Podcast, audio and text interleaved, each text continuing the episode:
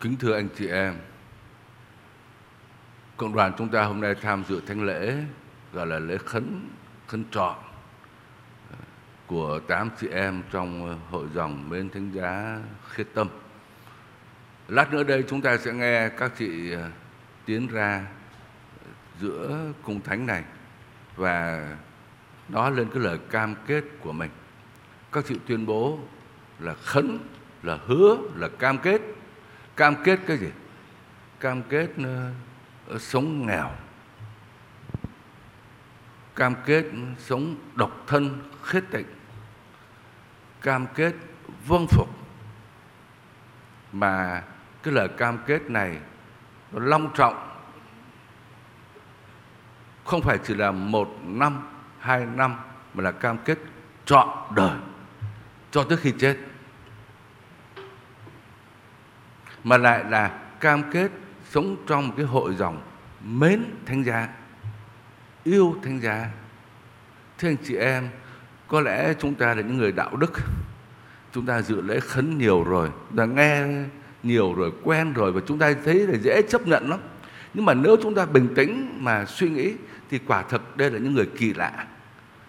Những con người kỳ lạ giữa thế gian này quả thật là anh chị em thấy bình thường những con cái của anh chị em là quý ông bà cố có những người con khác nữa rồi bao nhiêu người thân nhân quý khách dự đây có những con cái của mình. Khi khi mà tới cái tuổi thành niên ví dụ 20, 25, 30 tuổi thì con của mình làm gì? Ờ, con của mình cũng ờ, cố gắng để kiếm một cái nghề để sinh sống có tiền và mong muốn có càng nhiều tiền càng tốt rồi con của mình cũng đi lập gia đình, mong muốn cho con của mình có một cái mái ấm, lấy được ông chồng hay là cô vợ để hai người con nó sống hạnh phúc với nhau suốt đời. Rồi à, con cái của anh chị em cũng muốn làm sao để tiến thân ở trong xã hội nó ờ, không làm chủ được thì cũng làm ờ, gì đó cao cao một chút, tốt nhất thì làm giám đốc, chủ tịch, vân vân. Thế anh chị em, trong khi đó tám chị em này ngày hôm nay khấn cái điều nó không giống ai hết. Nó đi ngược lại với cách suy nghĩ và cái lối sống thường tình của chúng ta. Và có thể có những người cho rằng đây là những con người khờ dại. Dại lắm. Người ta đang là mong muốn có tiền mình lại bỏ tiền đi. À, người ta đang mong muốn có địa vị mình lại không cần địa vị. Muốn điều khiển người khác thì mình lại đi hứa là đi vâng lời người khác. Nó kỳ lạ lắm. Thưa anh chị em quả thật đây là những con người kỳ lạ và Chúa Giêsu nói chúng ta trong bài tin mừng đây là những điều mà chúng ta không thể hiểu nổi đâu và cái lời cầu nguyện của Chúa Giêsu chúng ta càng không hiểu nổi nữa Lạy cha, con tạ ơn cha, bởi vì cha đã giấu những cái điều này cho những kẻ khôn ngoan và thông thái, mà lại mặc khải ra cho những kẻ bé mọn. Chúa Giêsu có một cái lời cầu nguyện kỳ lạ như thế. Đây là những con người bé mọn đây này. Và Chúa Giêsu tạ ơn Chúa Cha bởi vì Chúa Cha đã mặc khải tin mừng nước trời cho những kẻ bé mọn này. Những người khôn ngoan thông thái theo kiểu thế gian là gì? Đó là những người suy nghĩ theo cái kiểu thường tình của chúng ta vừa trình bày đó. Mong muốn có tiền, có địa vị, muốn điều khiển người khác, muốn có cái lạc thú. Đó là cái sự khôn ngoan, thông thái theo kiểu thế gian, theo cái logic ở đời, theo sự suy nghĩ thường tình của chúng ta. Nhưng mà ở đây Chúa Giêsu nâng chúng ta lên một cái bậc cao hơn. Các chị em này, cũng như những người tu trì, không suy nghĩ theo kiểu khôn ngoan và thông thái, logic thế gian, nhưng mà suy nghĩ theo cái sự suy nghĩ, lý luận của Thiên Chúa. Bởi vì đây là những người đã được Chúa Cha mặc khải cho. Đây là những người suy nghĩ theo kiểu của Thiên Chúa. Đã được nâng lên cái tầm cao hơn. Không suy nghĩ theo cái logic của nhân loại mà là cái logic của Thiên Chúa. Mà logic của Thiên Chúa là gì? Là phải từ bỏ tất cả thôi. Anh chị em nhìn lên thánh giá, cái logic của Thiên Chúa ở đấy đấy. Cái sự khôn ngoan nằm ở đó, cái sức mạnh nằm ở đó. Đó là cái logic của Thiên Chúa. Sự khôn ngoan thông thái thế gian không hiểu được. Cho nên chúng ta phải tạ ơn Chúa bởi vì Chúa đã mặc khải tin mừng nước trời cho các chị em này. Chúng ta đặt vấn đề làm sao mà các chị em này có thể có một cái lời tuyên khấn như thế và làm sao có thể giữ được trọn đời của mình. Hôm nay có những bà kỷ niệm 60 năm. Rồi có các chị em kỷ niệm 25 năm. Bây giờ cho các bà chọn lại. Các bà chọn được cái gì? Các bà chọn cái gì? Có chọn lại không?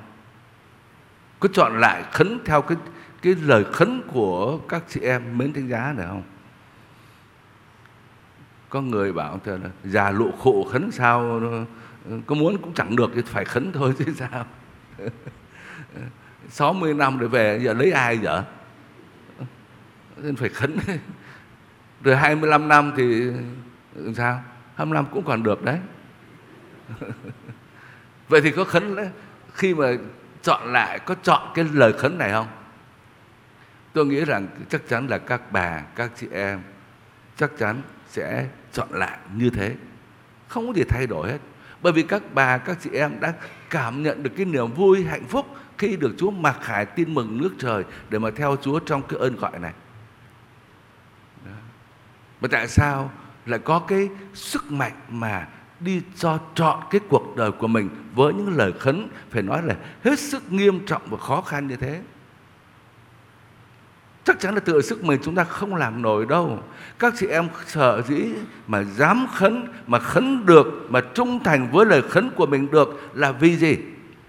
Là vì đã cảm nhận được cái sức mạnh của tình yêu Chúa. Chỉ có sức mạnh của tình yêu Chúa mới có khả năng để làm cho các chị thực hiện được cái lời cam kết của mình. Không có cái sức mạnh của tình yêu đó bảo đảm không thể giữ được các cái lời khấn này. Không giữ được đâu. Trong bài thứ nhất, bài đọc thứ nhất, Isaiah nói về dân Do Thái nhưng mà cũng có thể áp dụng riêng cho các chị em này. Trước khi tạo thành ngươi trong lòng mẹ, ta đã biết ngươi. Ờ, năm nay các chị bao nhiêu tuổi? 30 khoảng đó, hơn kém gì đó. 35 năm trước, 40 năm trước, ta đã biết người ta đã thánh hiến người trước khi ngươi lọt lòng mẹ ngươi thành hình trong lòng mẹ và đứng trước cái tình yêu của Thiên Chúa thì dân Do Thái từng người một đã mạnh mẽ tuyên xưng và can đảm nói rằng tôi thuộc về Đức Chúa. Đó là cái niềm hãnh diện của họ. Thiên Chúa đã chọn Israel và từng người Israel đã vui tươi, hạnh phúc mà tuyên xưng rằng tôi thuộc về Đức Chúa. Các chị em ngày hôm nay cũng cảm nhận được cái tình yêu của Thiên Chúa đối với mình. Tôi thuộc về Đức Chúa. Sở dĩ các chị em có thể nói lên cái lời cam kết của mình, bởi vì các chị em đã cảm nhận được rằng cuộc đời của các chị thuộc về Đức Chúa. Chúa yêu thương các chị và tình yêu của Thiên Chúa đã thánh hóa các chị, nâng đỡ các chị, ban sức mạnh, ban niềm vui, sự hứng khởi cho các chị để các chị dấn thân bước theo Chúa.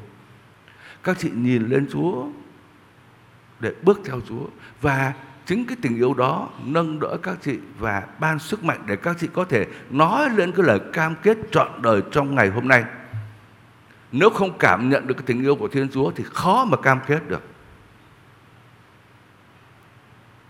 Và chính cái tình yêu đó, các chị từng ngày chiêm ngắm, nuôi dưỡng đời sống của mình bằng cách chiêm ngắm tình yêu của Thiên Chúa, bằng cách hôn đúc làm cho cái tình yêu đó nóng mãi, sáng mãi, mạnh mẽ mãi trong tâm hồn của mình các chị cũng sẽ hứa là Chúa Giêsu Kitô chịu đóng đinh là đối tượng duy nhất của lòng trí con ngày ngày từng ngày, từng giờ, từng phút phải ngắm nhìn thánh giá Chúa. Mà có ngắm nhìn thánh giá Chúa thì mới có thể giữ được cái lời cam kết của mình. Anh chị em ờ, thỉnh thoảng xem người ta biểu diễn siếc có khi đi xem thật có khi xem ở trên truyền hình hay là xem trên youtube đó người ta biểu diễn siếc có những cái màn siếc ờ, người ta đi dây tử thần tức là gì tức là từ điểm này tới điểm kia xa ví dụ như là ba bốn chục mét năm chục mét có khi trăm mét ở trên độ cao hoặc là hai chục mét, ba chục mét. Nó chỉ có một sợi dây nối từ điểm A tới điểm B thôi. Và người ta đi trên cái dây đó là dây tử thần đó. Chúng ta thấy hay thật. Họ đi trên một sợi dây, một đoạn đường xa như thế, ở độ cao như thế mà không ngã, không té. Mình quả thật mình không phục. Nhưng mà anh chị em có biết cái bí quyết nào để cho họ không té không? Trên tay họ chỉ có mỗi cái cây gậy thôi, giữa thăng bằng thôi. Nhưng mà cái bí quyết nào làm cho họ không té? Mắt của họ luôn luôn nhìn lên cao. Họ nhìn tới, nhìn thẳng cái mục đích của mình, cái mục tiêu mà mình nhắm tới và luôn luôn nhìn lên cao.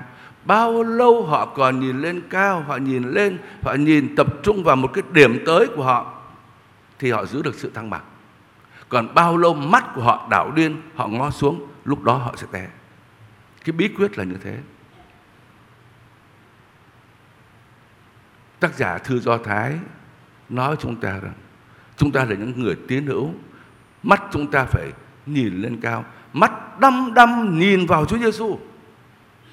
Đăm đăm nhìn vào Chúa Giêsu. Một mục tiêu duy nhất mà thôi. Bao lâu mắt của các chị còn đăm đăm nhìn vào Chúa Giêsu. Ngắm nhìn Chúa Giêsu là đối tượng duy nhất của lòng trí con, thì bấy lâu các chị sẽ sống đời tận hiến thực hiện các lời cam kết của mình một cách nhẹ nhàng, an toàn, không té.